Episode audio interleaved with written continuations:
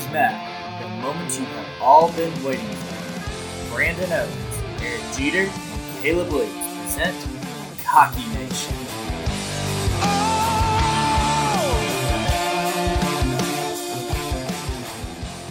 Welcome back to Cocky Nation, guys and gals. It was a heart wrenching weekend with the football team, but good news is in the future. We start basketball tomorrow night against the Southern Methodist Mustangs. I am joined by Caleb Williams. Eric Jeter had a lot going on tonight, so it's just me and Caleb for tonight. How you doing, Caleb? Dude, this weekend sucked. Oh, it did. I had a great time. I was at the Alabama State Marching Championships. So I was being a band geek and enjoying all of that. So I I was just in Carrollton for for a for a jazz gig, and then Sunday Firebird had a tournament in Birmingham, so that happened. But the weekend itself, it was just busy. So I'm I'm tired. I don't have anything going on tomorrow, so I'm probably gonna sleep a lot. Same. After Southerners rehearsals and um, my lesson that I have to teach, I'll probably end up sleeping. I'm getting sick, so I do need the rest. All right, first on the docket is reviewing the Tennessee Martin game. I didn't get to watch much of the game. I mean, really, I didn't. I was on the road a decent amount Saturday. What I did watch, I watched about like the last six minutes of the third quarter, and maybe the first like two or three minutes of the fourth quarter. And so I got to see like two, maybe two offensive possessions. And all I saw was a team that had no identity and no direction. And this has been a, a pretty constant gripe for me all season is that our offense, no one really knows what it is. But this game, like, they didn't even they couldn't decide what they wanted to do. And UT Martin is a good team, but they're not a team that we should that we sh- I mean we shouldn't be held to under 20 points against. Them. Not with that much talent. So I mean, it's just just a poor showing.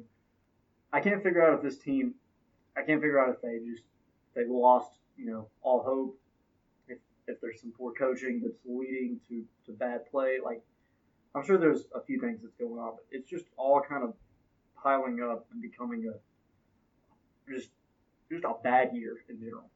I agree. Lots of changes need to happen. Starting quarterback needs to be different, in my opinion, next year. Zerrick Cooper has very much well shown that he is a ball hog. Now, granted, we were good in the drives that he literally tucked the ball and ran, which is great.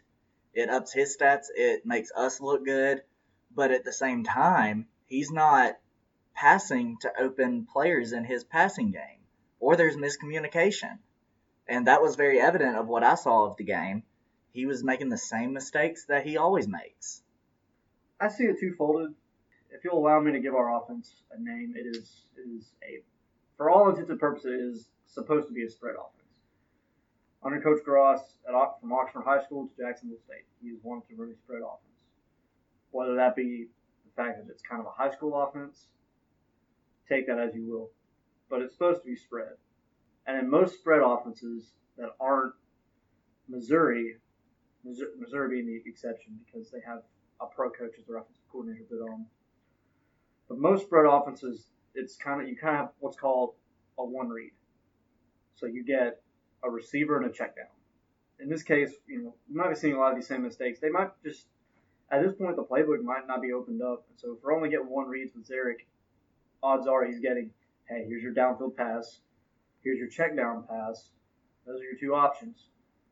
And unfortunately, that doesn't work when you've got a kid like Zerrick. Don't get me wrong. Can he make some some plays that are a little overzealous? Yeah, but we all watched Kennesaw last year. He's the only reason we went to five overtimes. He literally owned that game from start to finish. So he's obviously a talented player. He's a four star. He went to Clemson.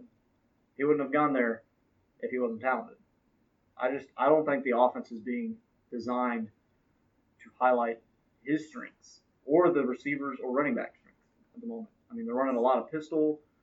They're trying to throw the ball down the field too much instead of using the fact that all of our receivers are possession receivers. We don't have just a bunch of speedsters that can take the top off of these. We, I mean, they can, but this isn't like, I mean, we don't have track stars out there at receiver like a lot of big programs do. We've got guys that are good at catching a 10 to 15 yard pass and then getting upfield from there. We're not Right. trying to throw it deep 20 times a game. And unfortunately, that's what this offense is trying to do. We don't have the athlete sport. We only have one athlete that, that really is designed for that. And that's Zerrick, who has one of the strongest arms in the FCS. But Josh, for all I mean, for all his strengths, I mean, he's fast, but he's not, you know, he's not track speed fast. Jamari's not track speed fast. Daniel Bird, KJ Stepherson, um, Ahmad Edwards, they're not track speed fast. They're they're wide receiver fast. Mm-hmm. They're, they're your I normal agree. wide receiver fast. I think we've got to scrap this downfield passing spread game. We've got to get into a quick hit offense. Because eventually, what's going to happen is we're going to lose out. We're going to have a losing record if we keep playing the way we're. I mean, we're going to. At this point, no team is is not good enough to beat us. Left on, we have two games left. There's no one left on the schedule that's not good enough to beat us. The way we've been playing the last two or three weeks. So one win, I mean, it was a bad win, given in the range. It was just a bad win. So like, I don't know. I don't, I'm not the guy who just always calls for changes unless they're absolutely necessary. And I'm not going to necessarily say we need coaching changes. Something's got to change between the end of this year and the start of next year. Even if it's just a culture change thing. Hey, we're physically going to be the best team on the field every game. That's what it takes. That's what it takes. If that means changing coaches, do it. We've got to figure something out. Which stats wise, in all of our games except the Murray State game, our offense has led in yards per game. Like they've had the most offensive yards. So what's the deal? Like I I I have yet to put a finger on what is wrong other than Zerrick Cooper is not communicating with his wide receivers or he is just making stupid decisions under pressure. From a total yardage standpoint, yeah, we're moving the ball. Um, now, is it consistent? No, it's not consistent. I mean, we, we've seen games, and I don't want to like just call SEMO.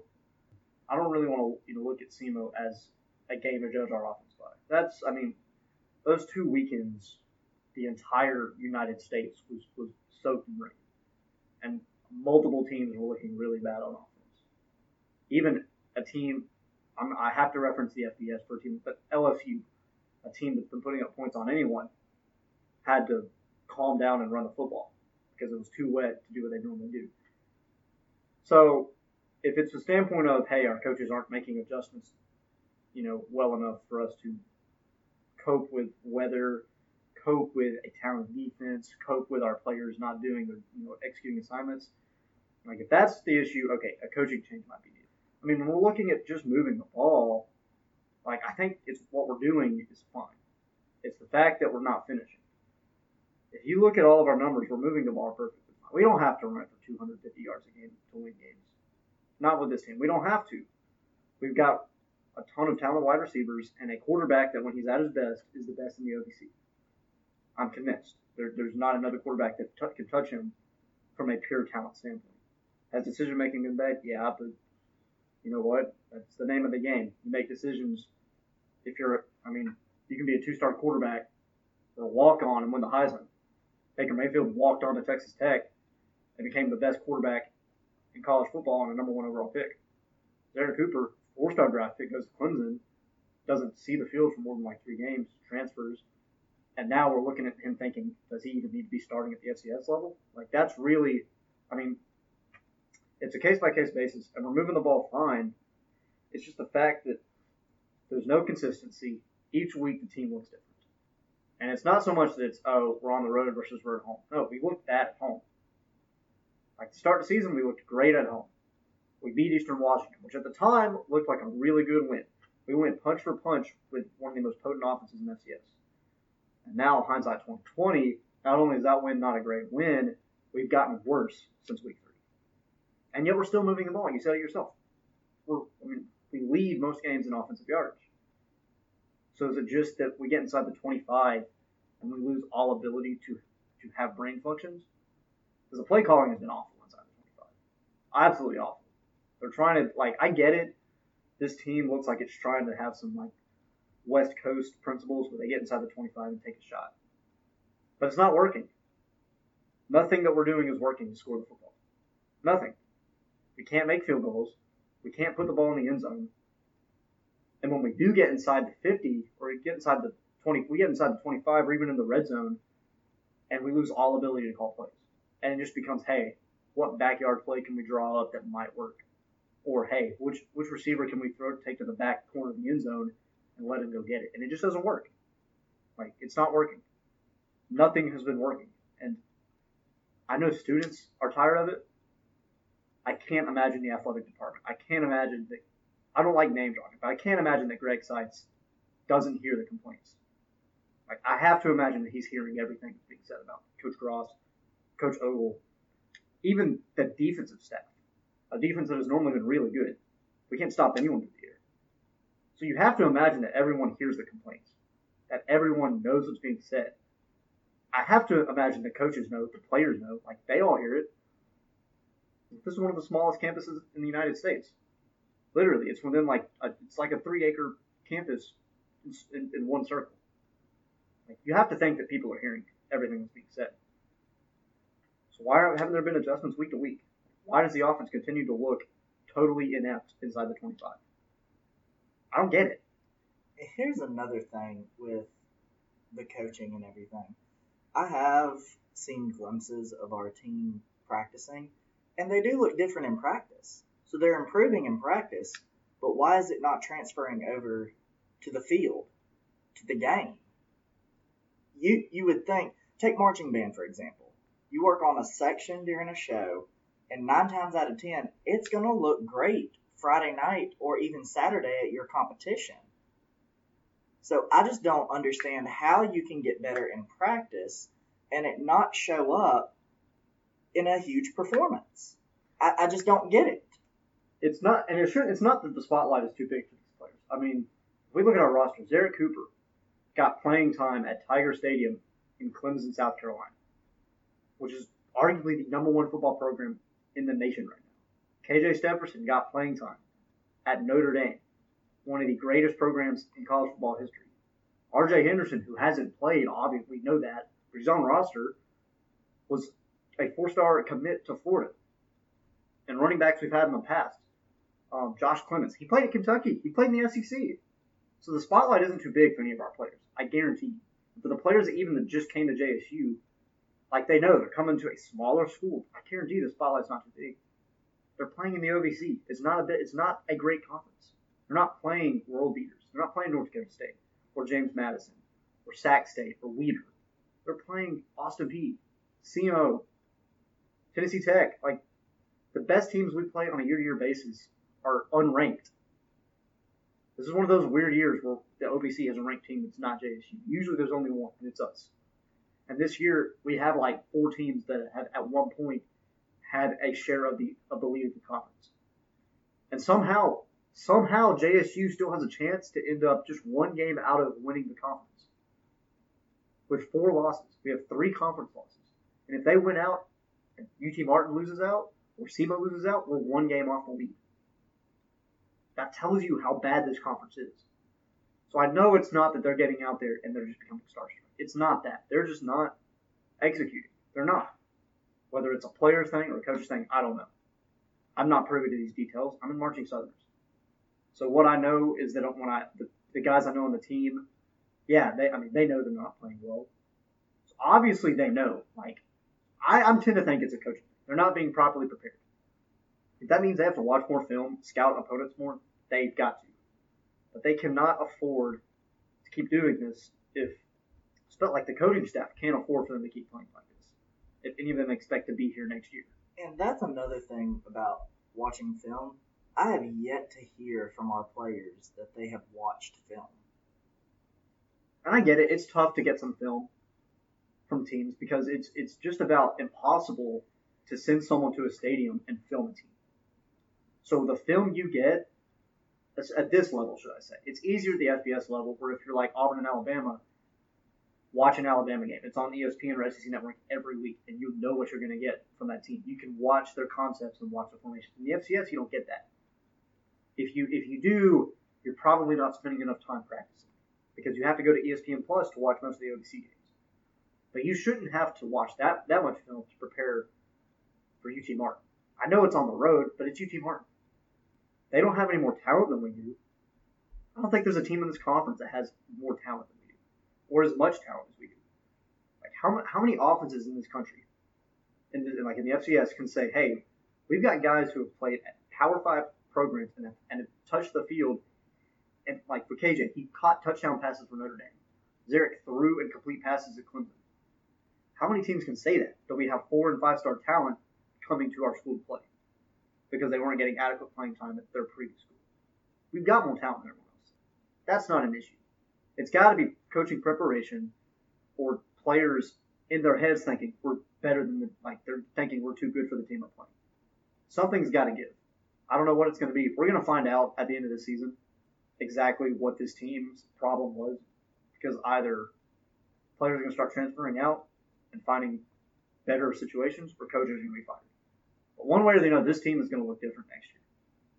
And it's all because of how bad the season has gone. Mm-hmm. And I, I, I'm fine with, with seasons that don't go well. Trust me.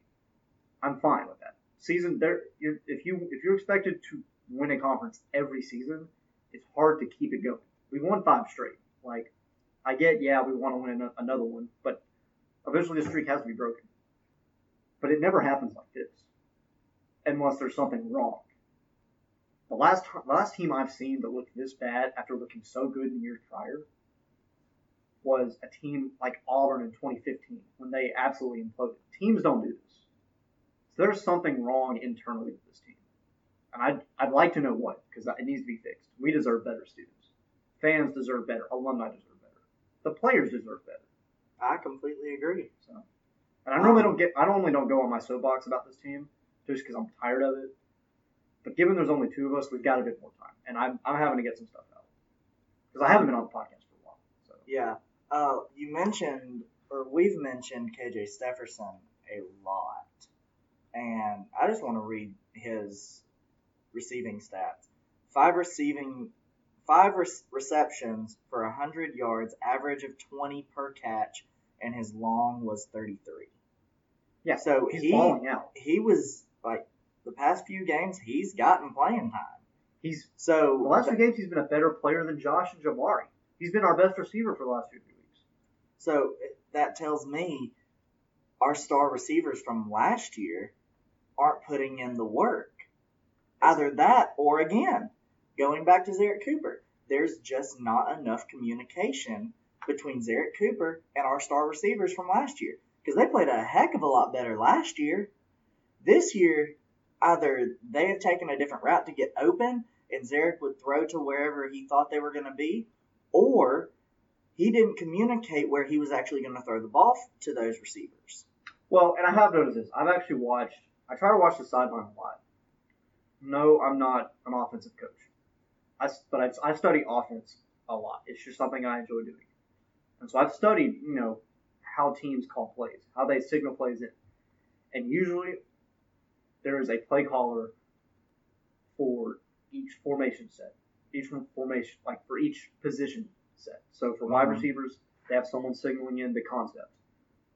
For running backs, they usually signal in, hey, here's your blocking assignment, or here's your gap that you're gonna, that you're going to try to hit, whether it be a gap, outside zone, off tackle, whatever it might be, whatever it is. For offensive line, they have someone, hey, here's your blocking scheme. Like, are you going to pull pull your guard, um, so you can um, so you can go off tackle, or are you going to go power? Well, not power. If you're going to go um, inside zone and everyone block uphill. So I've, so they're calling in plays, and I don't know if it's just necessarily that there's miscommunication between Zerrick and the wide receivers. I don't know. I don't think he has any audible power with this offense. I don't think he has the ability to change plays. And if it does, it's not even changing plays. He's, it means he's running an RPO, so he's actively changing the outcome of a play after the ball's been snapped. That's that's different. I don't think he has the ability to control anything that everyone else does.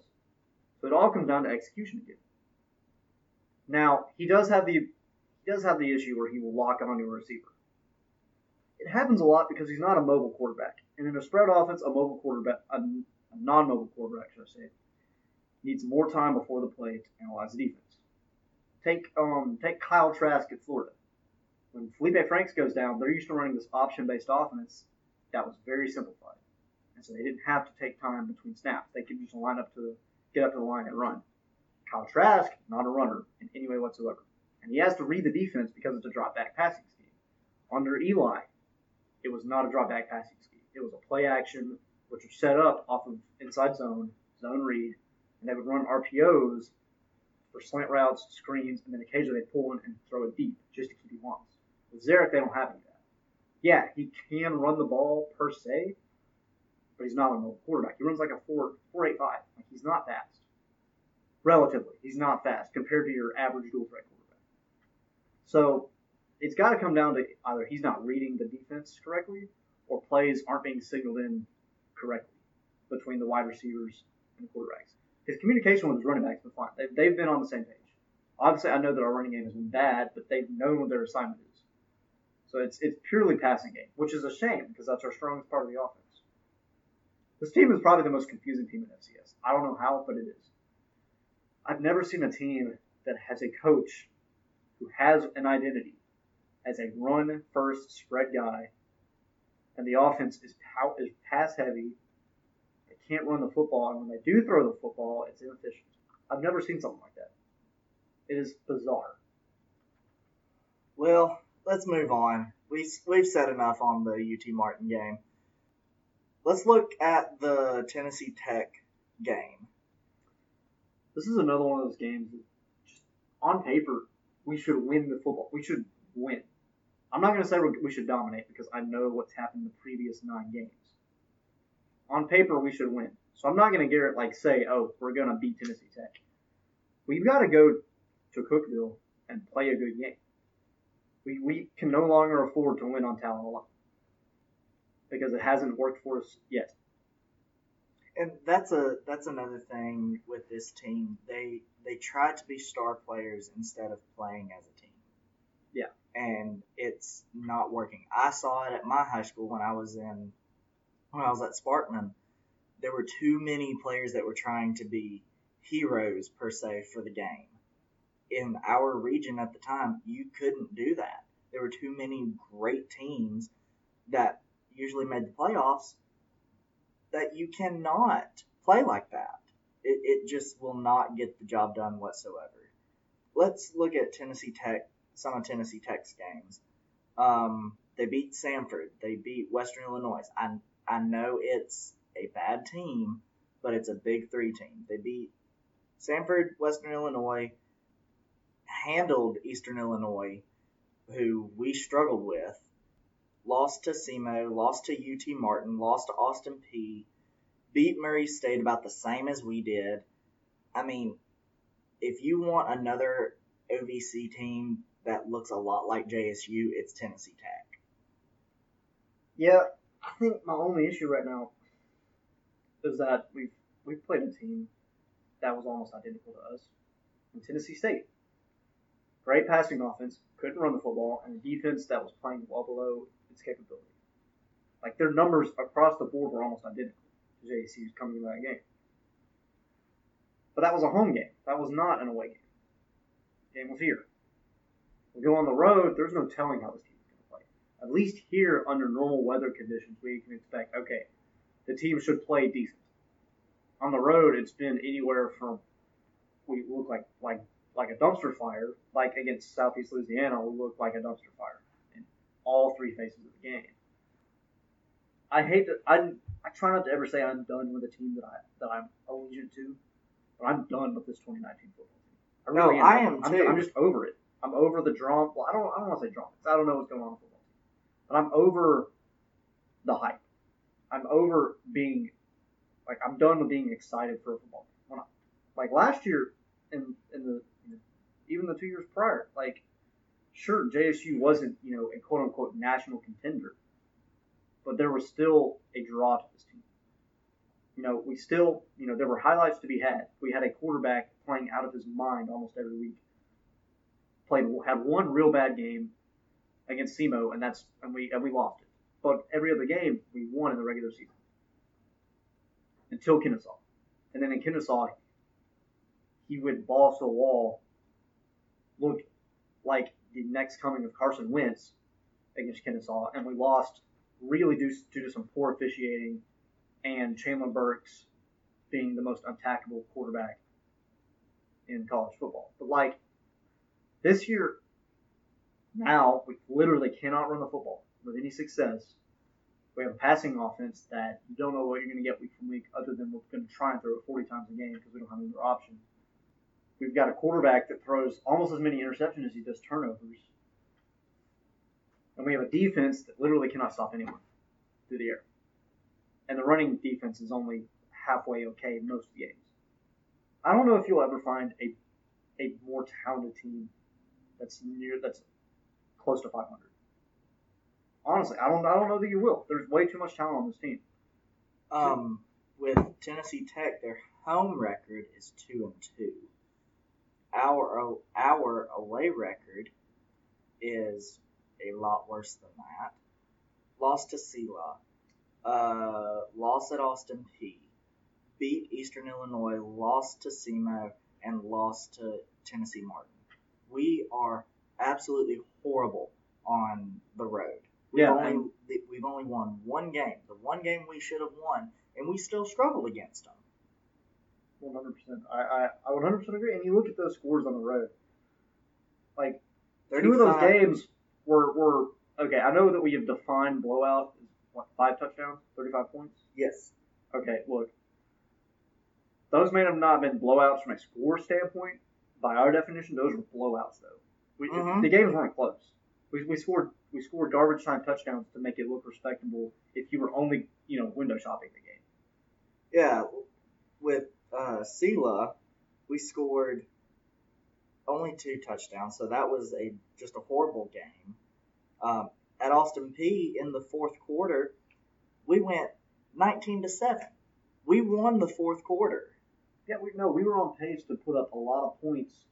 If you just look at if you just look at that game, and these are both games. You know, if you look at, the score, you're thinking against Southeast Louisiana, you're gonna look okay, okay, yeah, they got whooped.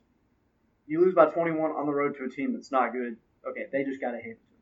But you look at the Austin Peay game. Austin Peay is a talented team. I'll give them credit. They're a good team. And that's a game you're like, okay, they put up some points, but Austin Peay just had that one of those days on offense.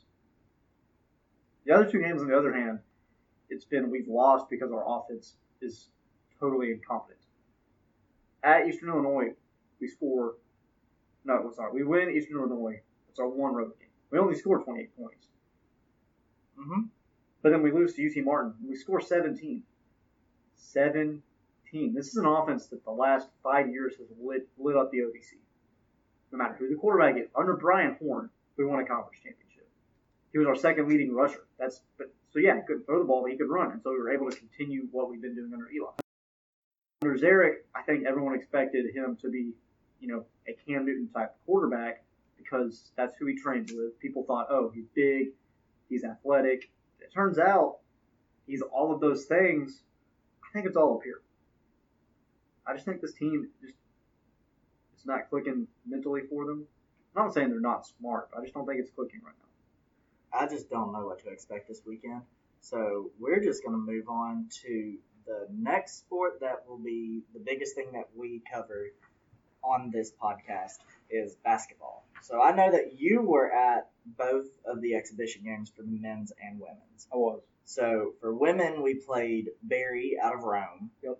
Um, and Mon- for the men, we played Montevallo out of Alabama. I'm basically So yeah, so I wasn't at the games, so you, I'll leave this to you. You give us your take on both of those games. Okay, so last Tuesday night, men had their exhibition game hosting Montevallo. I'm Not gonna lie, they didn't play great. There was promise. Like you know those games where the team looks like they're executing, but shots just won't fall for whatever reason. Mm, It was one of those games.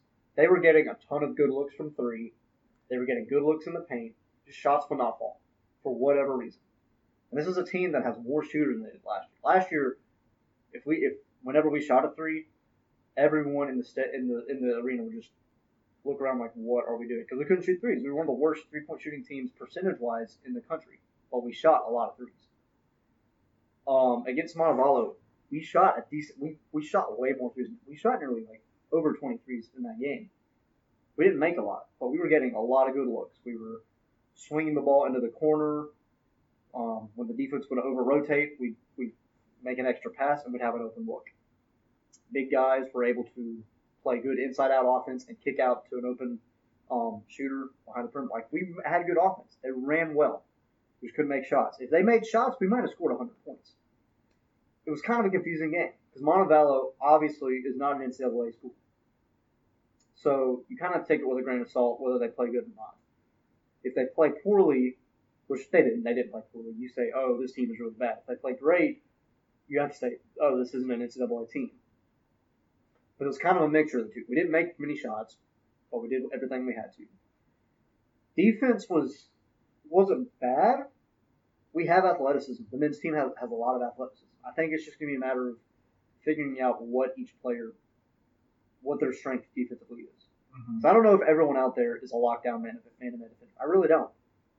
Ty isn't. He's just too small to guard most point guards. I mean, he's only six one, but he can serve his own in a zone heavy scheme. But we also have some really long, athletic wings like Cade Henry that could keep up with, with just about anyone. Mm-hmm. So, and we have a new center, a new starting center. So, Maros Zelesnak, who a lot of people expected would be the starter, did not get the start against Montevallo. Um, a Czech by the name of uh, Martin Rube got the start, and he actually played really well. He, I mean, he was just very coordinated in the paint. He, he made a three. He grabbed rebounds well. He was strong. He's like, he's, I think he's six eleven. Like so, uh, he played very well. He it was very Giga like in the way he played. He did all the right things, and he played good defense. So I think there's some hope for this team. It'll they'll get a good test at SMU tomorrow night, um, seven o'clock. So watch if you didn't know they're playing. But they'll get a good test. The women's team, this is where it gets interesting. We've been used to some not good women's teams the last couple of years. This women's team might be, they might have some, they really might have something. Um, Coach Pietri, I think he's kind of figured out how this team needs to be ran. I really do. Um, yeah, what was the score on that? It was a blowout. It was like 104 to like 38 or something like that. I know that Berry did not get to 40, um, but I mean they were running up and down the court, shooting threes left and right. And I think one one of the biggest improvements I saw is the improvement. I'm gonna, I'm just going to name drop Jessie Day, a, a, girl who didn't get a ton of playing time last year, but she got a decent amount of playing time. But you know she she wasn't shooting well she wasn't really a big part of the team when she was on the court. This year, I mean, she she I got inserted as the starting, I believe the starting small forward. No, starting. Uh, she was starting number four. Um, we're playing a three guard two forward system um, with the women's right now. So she was starting technical uh, forward one. She played amazing. She really did. She was knocking down some shots. She made free throws. Uh, she rebounded well. I mean, she really did well. And I think the team is I think this team just has more chemistry. They're a little bit more athletic. They're shooting better. I really think this women's team might have something to do. I get it was Berry, so you have to kind of take it with a grain of salt. A lot of Berry's players, I don't want to mean this in a mean way, they look like they were still juniors in high Like their starting point guard literally looked like she was 14, and she's a, either a sophomore or junior. Like a lot of players in the five four to six foot range. No one really taller. JSU has some taller girls in the six two to six three range. And a lot of girls in that five seven to 6 foot range. Like they've got a lot of height. And I think that's what really did it. So you have to take it with a grain of salt. But they played outstanding. That's the most entertaining women's game I've been to in my time at JSU. And I've been here, this is my fourth year. I haven't been to many good women's games. That one was just fun to be at. Um, I was talking to a lot of people in the student section next to us and they were like, "Man, this team looks a lot better than did last year. Just overall improvement. Look like they're having more fun." So, women's team will definitely be, you know, a squad to keep an eye on. They've got a tough matchup. Game one, they go to Vanderbilt. Nashville's not an easy place to play. Vanderbilt, while not a great basketball program, they're still SEC. So, like, you know, it'll be tough, but it'll be a good test. I'd like to see. They don't necessarily have to win for me to be impressed if they if they go up there and they compete and they make it a fight, that tells me this team is ready. But I think the women's, other than Belmont, I think this conference is wide open in the women's division. In the women's OVC, I think Belmont's the only team that is guaranteed a top spot. Um, in the men's, I think it's wide open again. Belmont losing uh, Dylan Windler, that's a big loss for them. um, Murray State loses both Ja Morant Um, well, really, I mean, they, they lose Ja Morant. Need I say more? Right. Starting point guard for the Memphis Grizzlies. Might I add that Belmont has a new coach. Yeah, So- I, um, That could possibly play into Belmont not being as successful as they have been. So Yeah, we, they still we'll have a see lot about of- Belmont. they still got a lot of bird players, and I think the culture. I don't think it'll be a culture change. I think it's just going to be just a new face. But I think it's going to be a lot of the same stuff. Austin Peay. I don't really know what to think of Austin Peay yet. Each year they're kind of they're they're a good team each year. We're going to see who they're you know who really pops out this year. For JSU, I think the men's team is ready. I, I mean, it's theirs for the taking this year. So This is the most wide open the conference has been since we've been here. They won in my uh, in the 2016-17. They won it as, I believe, a four seed. No, that, no, they won it as a six seed, either five or six seed. They weren't a top seed. They didn't have a bye in the first round of the OC uh, tournament. Next year they were, I believe, the three seed, and they were eliminated second round. mhm, This last year, they were the three seed they were the three seed and made it to the semifinals and lost to Murray State. in closing minutes to Murray State. I mean, fought their butts off from the Which- beginning to the end. In my opinion, that shouldn't have happened. So But I mean, you give credit. Like, like this team has has made its name. Hey, we're going to be in the top three or four every year. It's going to depend on if this team now losing four seniors from the starting lineup plus more seniors from the bench, if they can replace all that production. I think they can. I think it'll be a fun year. It'll be a different year. We're gonna have to, you know, I don't want to say learn new names, but we're gonna we're gonna there are gonna be some new household names. Basketball has a lot of promise, that's for sure. All right. So next on the segment is Firebird. Yeah. So I'll leave this to you again. Yeah, so Firebird, we had a tournament um, up in Birmingham, hosted by uh, hosted by Samford. We uh, we had a pretty successful first day. We finished tied for second after the first day, um, but due to point differential, we were the three seed. So first game of the tournament, we played Troy. We win 10-9. Whoop Troy. Yeah, it was. I mean, good to get a get a first win. Close close game. We went three and two. Uh, Saturday, beating Troy, Tennessee Tech, North Georgia, and losing to Union and the Samford alumni team. Two really good teams. Um, second day we played we played just two games. So we lost to Union 15-10. We didn't play great against Union. Not gonna lie. Um, we had some you know we had some chances um, and just made some mistakes we didn't we didn't make. I, you know, I think it comes down to you know we've got a lot of young players. We two of our captains weren't you know weren't able to be there. One due to a um, due to a, a ankle injury, the other finishing up cross country. But you know we had chances. And then the next game we got Troy again for the third place game, and we went 11-7. So we finished third place of the tournament. All in all, you know we played we played okay we were able to able to rotate some guys in, um, get some younger guys playing time. Um, older guys played pretty well. I was only there for the second day just because of everything that I had going on Saturday. But there's a lot of talent on the team. It's just going to be a matter of you know continuing to develop it and getting ready for the spring, which is obviously fall is great, but it's only really a stepping stone because it's not sanctioned. Once we get to spring and we're in sanctioned events, we're going to be at the point where, okay, we can only take this many people to tournament because there's such thing as too much subs. So we have to cut down the roster. And at that point, I think that's when kind of the cohesion, knowing what our lines are, not having so many subs, I think that's when we'll get better because we'll be able to get lesser guys in the more rhythm. And at a tournament like this, it's unsanctioned. You're playing teams that you're not going to be playing the next, like, like we won't be playing Samford alumni. That's an unsanctioned team. It's people who play a lot of competitive who have played a lot of club and a lot of league, a lot of summer winter league. So you're not going to be playing teams like that. But you are going to be playing teams like North Georgia, Tech, uh, Troy. Those are teams that will play. And so getting some competition is nice. Certainly something to uh, look forward to. Um, coming up this weekend, we actually have Cluckfest, um, our very own tournament. Yeah. So what teams are going to be coming to Cluckfest? I We've asked this actually- question before and we didn't get an answer. Yeah, well, we didn't get an answer because um, because we didn't have an answer. We now do not have an answer. I and when I say that, that's actually because I'm not really privy to who's going to be there. I don't have anything to do with planning the tournament, anything like that. I don't still have an answer for that. Once I know the schedule, I can like we can get it. We'll Um, post we'll post it on the Facebook page. Yeah, once we get our schedule, um, I haven't been told who all's going to be there. I just know that there's a lot of it's going to be a lot of good teams, a lot of really talented teams. A lot of teams are going to be playing in the spring too. Um, So, where is Cluckfest going to be held, and from on what days and from what times? so Cluckfest, it's listed as being at Choccolocco. Okay. We're going to be at Choccolocco Park, so be out there. Oxford, not too far of a drive.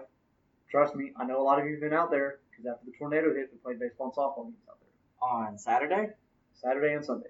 Saturday and Sunday. It's a two-day event. Uh, Saturday will be the round robin portion of the tournament, where you will be divided up into um into what what are called pools, and we'll play round robins within those pools, and that will determine our seeding for Sunday, which becomes bracket play, Okay. and bracket play will determine the champion of the event. Most ultimate tournaments after pool play take the top two teams from each and put them into bracket play and seed them based on record. Well, based on current like record in the tournament and plus previous record and national rankings, whatever. So that's how we'll get our seeding. So yeah, we'd love for people to come out. We'd love to you know have the support. Um, it's tough to get people to these tournaments because they're often in places that people don't know exist. Like a lot of these parks, people don't know exist until they get to the park. It's tough to get to some of these. You know, it's tough for fans to get to them. But we'd love it if you guys would come out. Um, it's going to be kind of an all-day thing on Saturday, and then times will be updated for Sunday as we know what seat will be. It'll be a lot of fun. Um, unfortunately, I'll only be out there for like three games. On So- Saturday. So Saturday, I'll be there for like the first three games, and then we have a women's basketball game, first home um, regular season game for either team. Um, women play Florida A&M on Saturday, so I'll be there for hardcore. Sunday, I won't be able to be there at all um, due to um, a bunch of gigs and concerts I've got on Sunday. But the team will still be out there balling out. We're Firebird. We were a top 100 program. Like we've got talent, and we're really looking forward to playing some good teams and really seeing just how good we are. 'Cause we think we've got a lot of talent to make you know make a name for ourselves in sectionals in the spring. But it starts at this tournament where we've got a lot of good teams coming. It's going to be a lot of fun. In Choccolocco Park, those of you who haven't been out there, you're basically just going to get on. Uh, you're going to get on 431. Well, you're going to get on 21, go down and get on 431 south to Oxford, or whichever direction it is. South. Yeah, south towards Oxford. And you're going to stay on 431, like, and keep going past the Commons, past the Exchange. Chocolate Park will be on the right. And in there, there's baseball stadium, softball stadium, and then there are soccer fields. I think. I think we're on the soccer fields. We should be on the soccer fields. Maybe on the baseball stadium.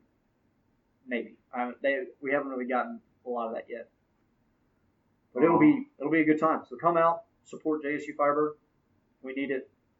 We're getting into a really really important season for us. All right. Let's move on to the overlooked sports. First with volleyball.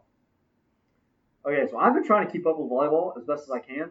Um, and I haven't done a great job of it. I want I went to one match. Hardcore did um did the Murray State match. And JSU won three sets to one. Won the first set, um, lost the second set, and then ran the last two off to win the match. I don't really know how to judge just how good a volleyball team is, other than they're very good at setting for kills. I really don't know. I'm not a volleyball fan. But from what I could tell, they all knew their assignments and they played well and they beat Murray State. And that actually, that mat, specific match was for the lead in the OVC. As of last week, they were winning the OVC. Um, but I can pull up. I'm pulling up the recent schedule. Um, They are 15 and 9 with a 9 and 3 conference record, and they beat Murray State, like you said. Uh, after that, they beat the OV. I believe they were the OVC champion last year, Austin Peay three three to zero, and beat Tennessee Tech three one, and then they lost to Southeast Missouri State on Saturday three to one. Yeah, they're nine and three in conference. They actually have a higher winning percentage in conference than they do overall. Um, I know that we were talking earlier about them. I mean, looking at the numbers, they were six and six in non-conference play. And we were saying, oh, this may not be a great year for them, but they've really gotten hot in conference play. So credit to them. They've won three of the last, four of the last five matches. So volleyball looking like they, you know, could really make a run for um, hopefully an OVC championship. Yeah, hopefully they have they play Eastern Kentucky at Eastern Kentucky uh, Friday night and at Morehead State on Saturday. They will be home for their last two games of the season. Uh, Belmont next Friday night and Tennessee State next Saturday. But we will be in Indianapolis, so Correct. Volleyball, hopefully they'll be really good. Um, I'm praying this if if we win the conference, won't we go to the NCAA tournament? yes. So Yeah, all I did look that much up. In the NCAA volleyball tournament, all conference champions get an automatic bid. I believe that's I believe that's what I read. Um, moving on to soccer, they're still really bad. very very bad. Um, they're four and fourteen. They're one and nine in conference. They're currently two and seven at home, two and seven on the road. Their season's done. Yeah, the, the, the season's over. Actually, it is over. They have, they have no more games left on the schedule. and I believe if I have if I saw it correctly, not all OVC teams go to the conference tournament. I don't believe so. I believe so it's I we believe, are completely done with soccer. yeah, so season's over. Um, Maybe next year, guys. Yeah, I don't. I didn't pay attention to soccer any. Um, looks like it might have been for the better. But yeah, maybe next year. Um, not much. Not much really to say about soccer. They just they just had a bad year. They had a very bad year. So, all right, let's move on to predictions. I got some really good games lined up. First on the docket is North Alabama at Monmouth. Now, Monmouth beat Kennesaw State this past weekend to grab the lead in the conference. So, as expected, as we've been all saying about Kennesaw State, they are not as good as they were last year, and it showed against Monmouth when they beat them 45 Yeah. to 21. You know, I still think they're a top. I still have them in my top 15. I have them at like 12 right now. Um, I haven't done my rankings for this week, but they will fall probably to either 15 or they will definitely be in my top 20. Yeah, I have them at 15 because I mean they have a loss to Kent State, and you know you can't really look at an, F- at an FBS loss all that fairly, unless it's North Dakota State. If they were to go lose to like Kent State, people would be concerned because Kent State's one of the worst teams in college football, Yes. and North Dakota State is decidedly one of the best, regardless of division. All I can say is I I didn't call that game at Kennesaw, at Kennesaw against the triple option. I would have expected them to win. Monmouth pulled out a really impressive um, upset, and because of that, I'm going to say that they're going to ride the momentum and take the dub over UNA this Yeah, week. I'm. I, UNA is not what we thought they were going to be.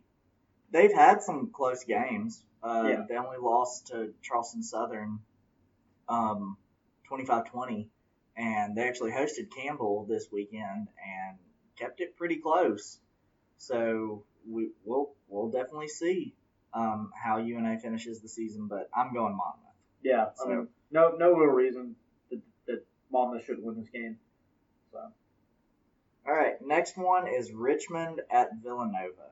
Now Villanova has lost their past three games. yeah, they've fallen off the Um, table. They had a good start to the year too. They have, um, but once they hit those top tier colonial teams, it, figure out just, how good you are. Yeah, I'm going to take Villanova. I just tend to think, you know, like you said, that they were playing top tier colonial teams, so you kind of just get what you get. I mean, if you're if you're a, a mid tier team in your in your conference, you generally can go up against a team that maybe is you know looking to win the national championship, like James Madison. No one's going to argue New Hampshire's on that level. So I'm taking Villanova on a in a get back on track week. Try and finish the season off strong. I'm taking Villanova. All right.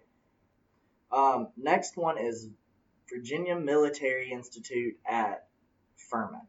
VMI. So VMI more of a basketball school than they are a football school. Uh, They are, but they are they are so much better this year. They're on the rise. They're on the rise. So I just think Furman's going to be too much for Furman's- VMI. Furman's a good team. Um, I mean, there's a reason that they've won as many games as they have. They've got a lot of talent. I'm not totally sold on VMI yet. Improvement for sure, but I think this is still kind of that transition year where they're like still trying to build this program into what they want it to be. So I'm taking Furman in the win. Um, expect it to be close though. I think VMI will put up a good fight. All right. Next one is Kennesaw State at Campbell. Okay, so obviously, I know who I'm going with. obviously KSU just lost to Monmouth at home. And Campbell was and still is in the top three in the Big South.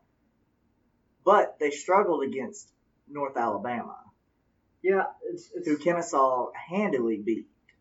I, I tend to think more often than not, the triple option is going to win games for this Kennesaw State team. I really do. Usually against lesser competition, it will win the games. So I'm still going to go Kennesaw and a really close to game go. I really do. I think it'll be a close game, but I'm going to take the triple option as a winner. Correction, Campbell lost to North Alabama, 25 to 24. Yeah, I'll say I'm taking So, Kennesaw as, as with the best. that being said, I I'm actually going to change my prediction. I'm going to go Kennesaw State. I'll say I'm taking Kennesaw as the best team in Atlanta right now. Yeah, yeah, I, I, I think it's I think it's fair to say at this point. I agree with that. Uh, next game, Eastern Kentucky at SEMO. One of those games that I could care less about. Really, if, if, if the field just kind of opened up and to the portal of hell and both teams fall through, I wouldn't be offended either way. As it is, JSU needs SEMO to lose. They need a lot of teams to lose. So I'm making this pick more out of desire than prediction, and I'm going with Eastern. Just because I we need SEMO to lose for it, JSU to have any hopes of making this record look good. I agree, but like I have said before we started this, our playoff chances are out Oh, the no, water. now.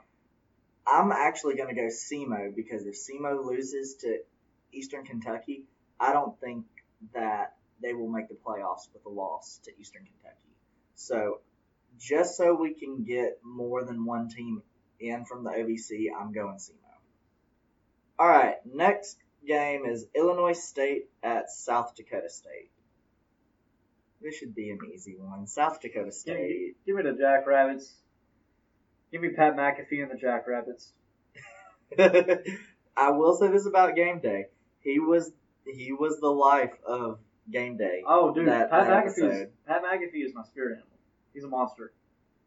It's. I'm, I'm glad that that Vinatieri picked him um, to replace him. I am too. He he made that he made that episode great. Yeah, it was Um, fun. So give me the Jackrabbits. I'm going South Dakota State as well. convincingly. Illinois State's talented, but they're not South Dakota State talented. Exactly. Uh, next game, Princeton at Dartmouth. See, I I dig Ivy League. I rock Ivy League. It is my goal to go to a Harvard Yale game. I do want to go to a I do want to go to the game. Oh yeah, no, the game. I, it's not the best rivalry in college football. I'd say it's top five though. Oh yeah. I'd say it's top five, up there with Iron Bowl, uh, the big game. Probably up there with USC, uh, Notre Dame. Like it, it's up there. Maybe even Oklahoma, Texas. I'd say. Princeton's a good football team. Very good. They're So is. Dartmouth. They're a good Um, football team. This is a easily um, a top 15 matchup. Oh no, this is this is definitely an Ivy. It'll be an Ivy League classic. I'm taking Princeton. I think Princeton's gonna pull See, out. I don't know if Princeton had an off week last week because they're usually putting up at least 40 points a game. Oh, yeah, they've got one of the And- best offenses. And Cornell held them to just over 20. So I- I, don't know if the Ivy Leagues are just that good. Well, see, we, or- never, we never know because they don't participate. Exactly. So we don't know so just how good they I, are. I do know for a fact though that Princeton and Dartmouth are and Yale are your three best OVC school uh, OVC Ivy. Ivy League Yeah. schools. I'm taking Princeton. Um, similar to how LSU, you know, they've been putting up 40, 50 on everyone. They put up just over 20 to Auburn. I think it's the same deal. I think Princeton's going to come out and blow the blow the roof off offensively. I think I'm- it's another good get back week. I'm going Dartmouth because they have been so consistent on scoring over 40. So I'm going Dartmouth. It'll be a shootout. It'll be a fun game to watch.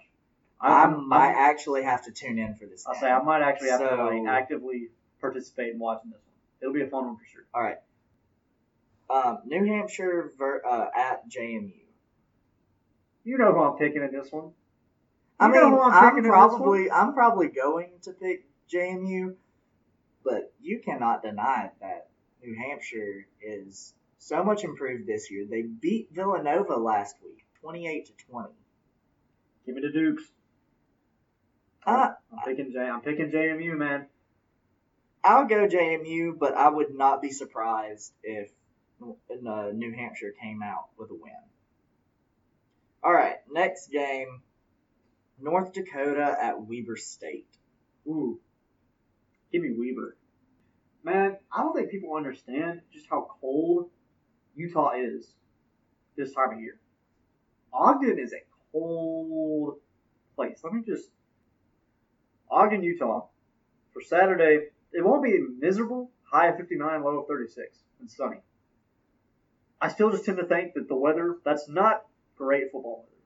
You tend to think that it'll probably be somewhere in between that um, during the afternoon, probably in, in the in the mid mid to high 40s. Weber's used to it. Give me Weber State. Close though. It'll be close. It'll be very close. I was just about to read off um, I'm taking I'm taking home field advantage. So, the games for North Dakota. Uh, North Dakota's good wins are Sam Houston State 27 to 23, UC Davis. Granted, UC Davis is not as good as we thought, but it's still a good win, 38 to 36.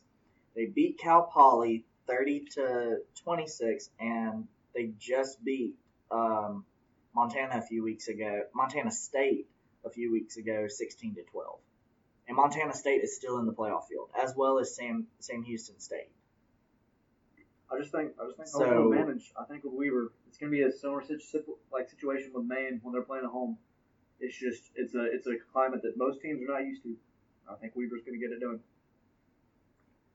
I'm gonna go North Dakota because they have experience playing at these schools. They used to be in the Big Sky, so they had to travel to these places that are usually cold. So I'm going with North Dakota. All right, next game, Selah at Central Arkansas. Central Arkansas. Salem not a good team. I mean, they're really not. Central Arkansas is definitely a good team. I'm taking Central Arkansas. I really am. I don't know if it's going to be like a blowout per se, but it'll be convincing for sure. Um, I'm not putting them on an upset alert.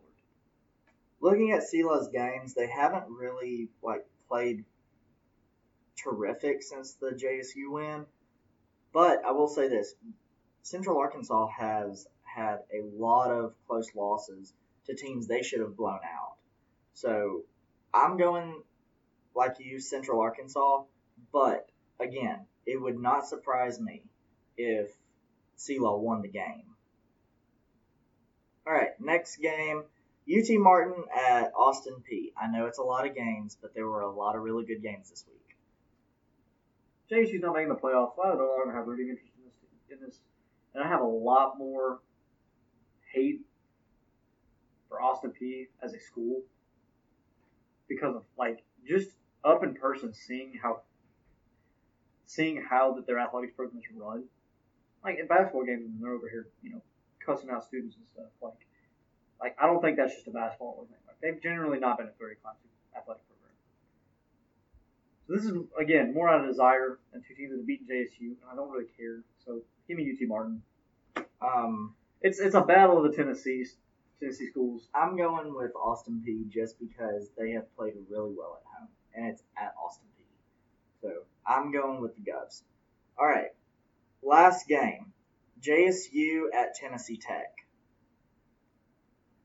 You know what it is? This is a Again. I don't, I don't know what to think of this game. Well, I lost my streak of picking us to lose and us winning. Yeah, and I blame you for that loss. No, I blame the weather for that loss. I blame the weather for the SEMO loss. Because um, I've gotten it right every other time. Picked the, I picked Eastern Washington to win. We won.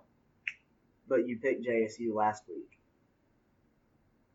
Did I? Yes, you did. Oh, well, like I said, I lost my streak, so I'm just gonna. We're all Cox, baby. This is a cocky nation. We're not here to, to be unbiased. We're here to we're here to root for our guys until until they don't exist anymore. Cox I'm- by ninety. I'm actually going Tennessee Tech in this. Uh, we just play really bad on the road, and so I'm going Tennessee Tech in this game. Well, we can already lock in Eric Jeter's pick for this game. It's gonna be Cocks by ninety, blowing the doors off without any doubt. And we'll get his predictions. Yeah. So, all right, that wraps up this episode. Any final thoughts? Yeah, come to Cluckfest. Yes, come to Cluckfest. It's at Choccolocco Park Sunday and Saturday and Sunday.